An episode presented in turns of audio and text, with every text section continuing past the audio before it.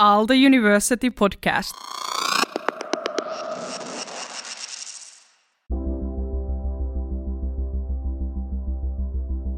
Welcome to The Best Thing Today, a podcast series by the psychologists at Aalto University Learning Services.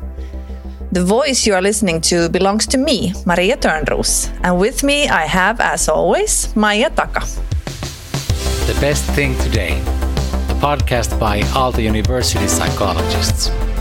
So, today we're going to talk about recovery in academia and uh, give you advice on how to recover both during the year and also now during your upcoming summer holiday. And uh, if you feel that you're too busy to recover, this episode is especially for you. Well said.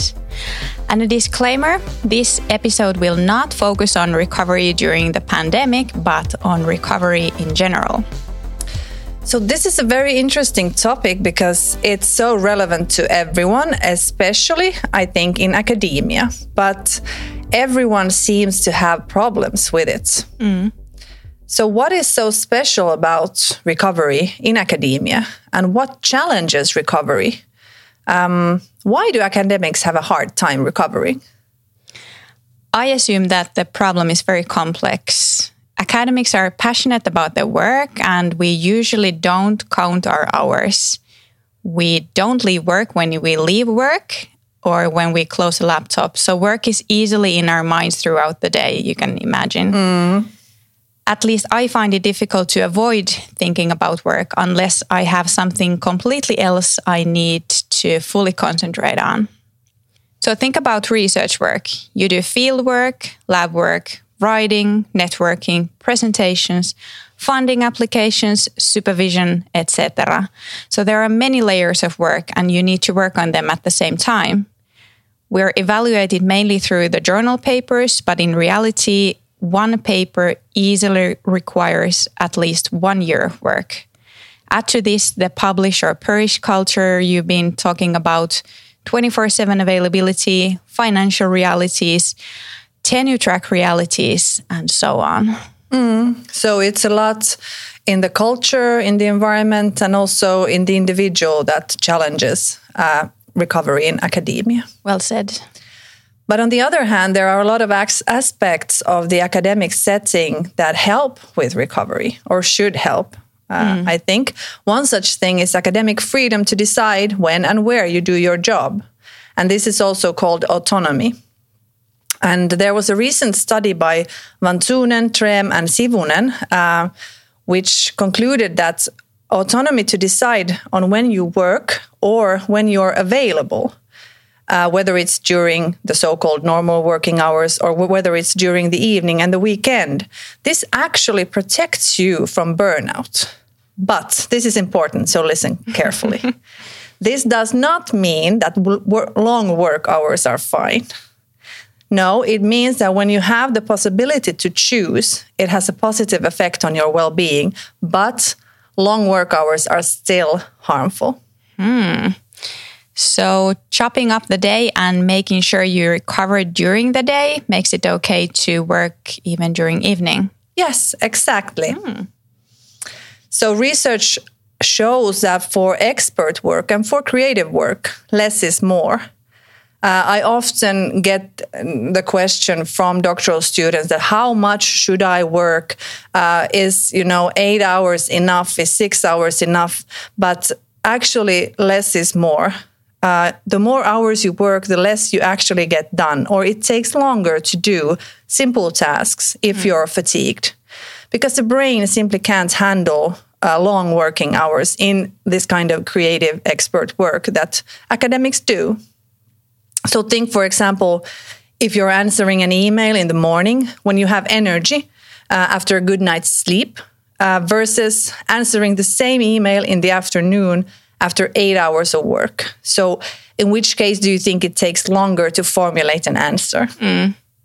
For me, this gives hope. But however, I know what I should be doing versus me changing my ways of working are two separate things.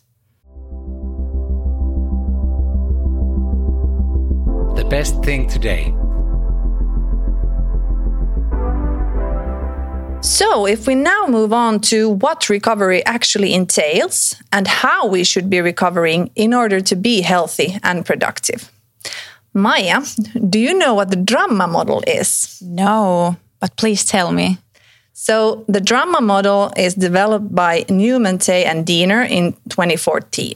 And according to this model, recovery is most effective when it consists of six elements. This doesn't mean that all six have to be present in all recovery related activities, but it would be good to have something from each category. And what are the categories, you ask? Mm. the word drama is actually an acronym containing the six elements of good recovery, which are detachment, relaxation, autonomy, mastery, meaning, and affiliation. And the first element, which is detachment, has been really put to the test during Corona. So, in this model, detachment means cognitively switching off from work or from the stressful situation. But when we work at home, in order for us to be able to cognitively switch off, we also need to physically switch off, which has been very difficult. I totally agree. Like by putting away the laptop or the books, out of sight, out of mind mm. way of working, uh, or by going for a walk after the workday, actually leaving the work. Like we talk about in our episode about remote work, this has been a true challenge during this year. And to confess, I can't call myself a drama queen just yet. Good one. Okay, the next element of good recovery is relaxation. And this means essentially doing nothing.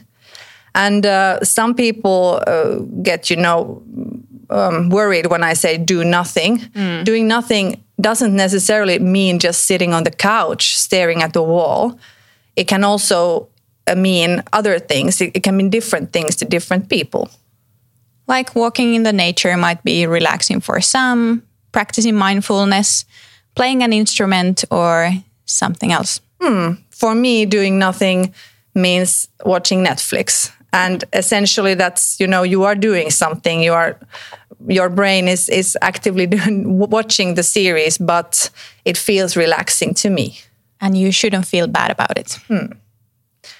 And uh, according to research, especially academic work requires um, creativity and ideas, and this happens during uh, the rest. So when your brain is doing nothing.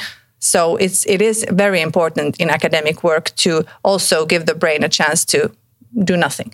And I like your point because creativity is often forgotten when you're in too much pressure in, in research work. But what was the A in the drama model? So the third element is autonomy. And as I said in the beginning, this is important for our well being at work, but also important for recovery. And uh, autonomy in recovery is about being able to choose what you do to recover. So, tasks like your spouse give you or things you have to do, like vacuuming, might help in part with recovery, but are not things you would have chosen yourself I balance research work with concrete hands on work like baking or picking berries or making puzzle. Mm. Exactly, because sometimes you procrastinate doing work by cleaning the apartment, for example. But God yes. forbid if it's something that you have to do, then it doesn't feel as, you know, nice or relaxing to do. And then you postpone doing that. I know. And the fourth and fifth element, the M's in the model, are mastery and meaning. So, doing something that challenges you, like playing chess or training for a marathon, and doing something that adds meaning and purpose to your life, like volunteering, for example. So, finding something that you enjoy and where you can see your uh, development in. I can I can give an example a year ago, I challenged myself and I started training long distance running, which I've always hated. But I created a routine of going running, running with friends, so seeing other people while running and seeing the leaps of development that's so rewarding after all. Mm. So it also included includes the autonomy so I can go running whenever, wherever. The best thing today What's the last but not least letter in drama? It's the A, and it stands for affiliation. And this has also been put to the test during the pandemic. And the affiliation in recovery is about a sense of belongingness and a, a, a, sort of social support network that you get. For example, if you have a running group that you train to the, uh, for the marathon with, or if you uh, are studying a language at some uh, you know um, center or and you have a group that you study with. So so doing something together feeling that that um, connection to a group. And because of corona we haven't actually been able to to do that much in groups during this year. I feel that all the episodes discuss belongingness sooner or later, but you cannot overemphasize its importance. Yeah, we keep coming back to these certain key aspects so workload or belongingness, and also time management, which we're going to talk about in a later episode. But as I said before, it's not about filling your free time with activities, and it's not about all your activities containing these six elements. It's about finding something from each element that you can incorporate into your own life, into your own free time or your breaks. And when you think about it, it's not that hard. A lot of tips on recovery are actually also time management tips. So it's about organizing your day so that it supports your recovery, like turning on emails only for a certain window of the day, minimizing interruptions, taking regular breaks, both micro and macro, and finally, remembering yourself throughout the day. It's completely true that good time management also supports your recovery, and, and breaks have been a very big issue during remote work. It's much easier to take breaks when you're at campus than when you're at home. Mm. And for me, it's been really, really hard. And I've only noticed how bad I've been taking breaks. My physical symptoms in my neck started. Uh, then I noticed Ouch. that, okay, I need to take more breaks. But then I had workshops where I scheduled long breaks. And then I realized, okay, I need to schedule these long breaks also in my non workshop work. Hmm it's not easy to manage yourself. No. But it's not always in the hands of the individuals either. So the culture plays a part in here. Like, is it okay to send an email on Friday evening? Or more importantly, is it okay not to answer it until Monday morning and how to how to make sure that you don't reply immediately? And what kind of working conditions are your culture, culture fostering and do they support your well being? Yeah, like always, and in many uh, aspects that we've talked about previously on workload and, and supervision and remote work, it's important to recognize the role of the individual versus the role of the organization and what can you control and what can you influence as an individual. And that is also one way to help recovery. So think about what you can influence or control and what you cannot. I really like that point. Like, what is the smallest possible thing you could do to increase your own recovery? And focus on that. And then, if there are things that you cannot control, then you perhaps need to find ways to tolerate them or mm. let them go. The Best Thing Today, a podcast by Aalto University psychologists. Today, Maria Törnroos and her special guest, Maija Taka.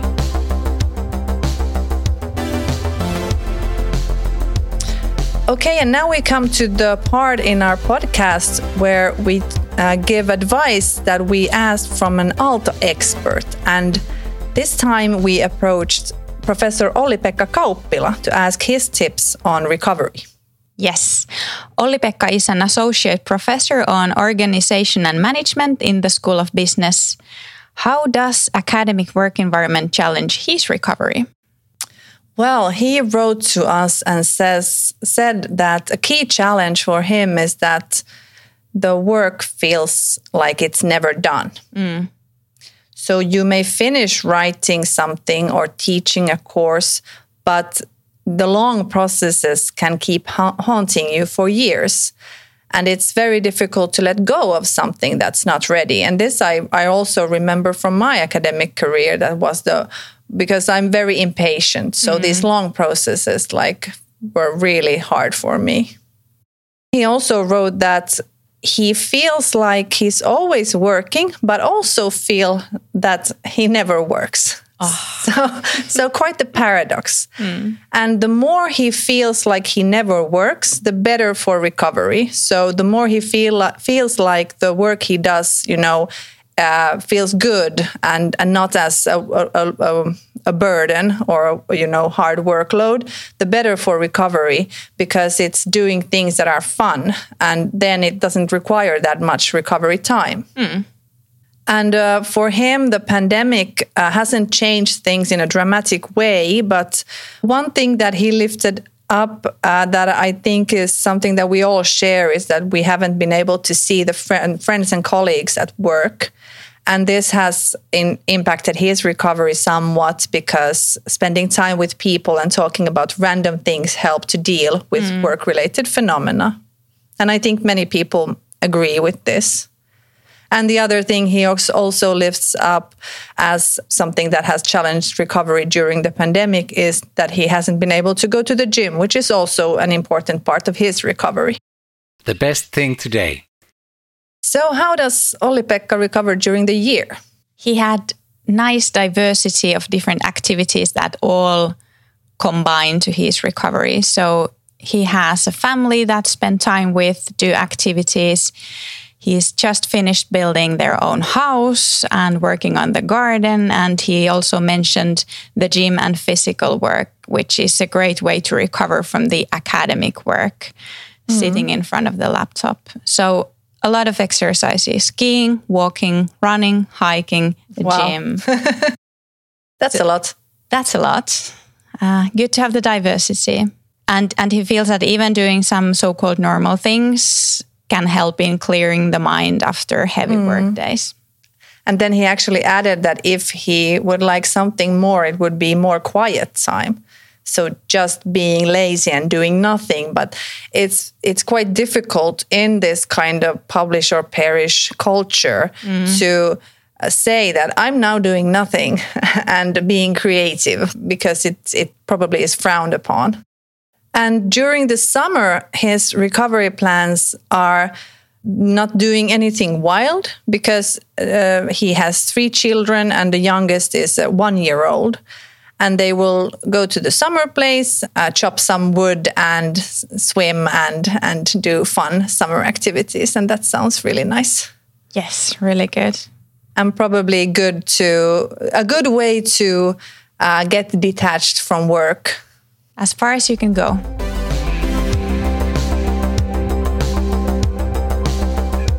So, to recap, what are the most important take home messages from this episode? Hmm. Like remembering yourself, improving your ways to manage your work, have some drama in your life. What else? Uh, probably that recovery should happen throughout the day, the week, and the month.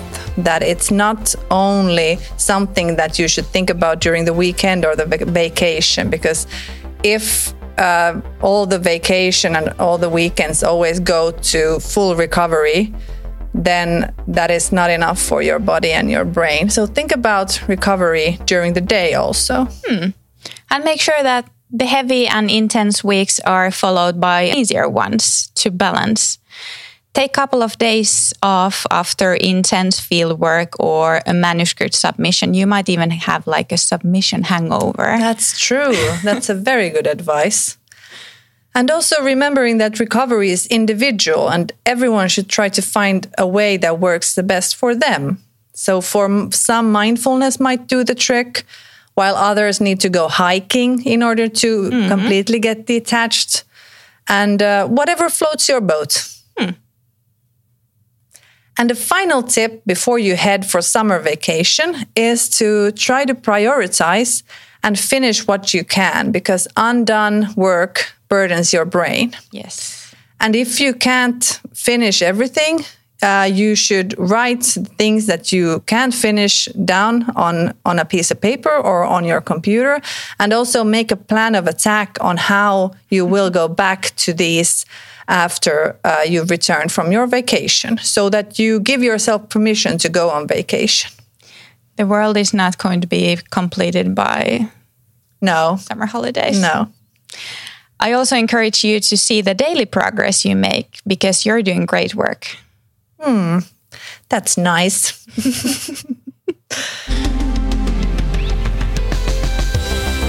we hope that you have a really relaxing summer and come back in the fall fully recovered.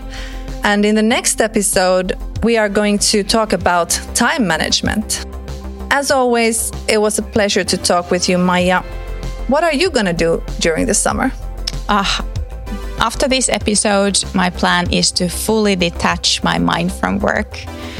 My goal is that I can't remember my password and my fingers are blue from picking blueberries when I get back. So I'd say I'd be I've had a good holiday if if I meet those.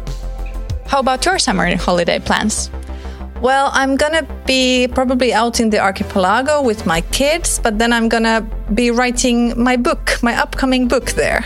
And making sure that you recover. Yes, yes. The book writing is mastery and meaning and detachment and all that. Bye. Bye. Such a drama queen. Aalto University Podcast.